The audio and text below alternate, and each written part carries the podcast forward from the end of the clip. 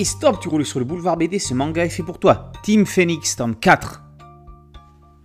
Monsieur Gezich et Monsieur Moustache passent en revue les événements importants pour mieux cerner la situation. Conçu par le docteur Tenma, Astro fut le robot le plus prodigieux jamais créé au moment de sa naissance. Délaissé par Tenma, son ancien camarade le professeur Oshanomizu le prit sous son aile et lui adjoignit une famille, un père, une mère, un frère, Cobalt, ainsi qu'une sœur, Uran, aujourd'hui conseillère de l'Union robotique. Mais c'était sans compter avec le docteur Ram qui créa Atlas, robot aussi perfectionné qu'Astro et créé pour le conflit. C'est à ce combat entre Astro et Atlas auquel assistent Saphir et ses compagnons. Qui de l'Union robotique ou des biologiques prendra le pas? La balle est aussi dans le camp de Saphir qui devra affronter le Chevalier Bleu et dans celui du Lion Léo face à Hercule.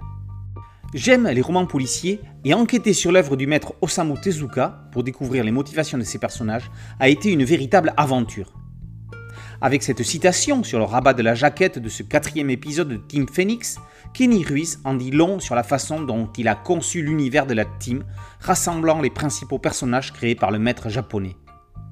Grâce à la discussion entre les deux professeurs, il guide le lecteur dans les événements passés afin de mieux tenir les tenants et aboutissants de l'intrigue. Dans le temps présent, Astro vient d'être secouru. Les pouvoirs de Sharaku et de son troisième œil se révèlent. Il veut faire du phénix son trône. Décidément, 2023 ne serait-elle pas une nouvelle année Astro?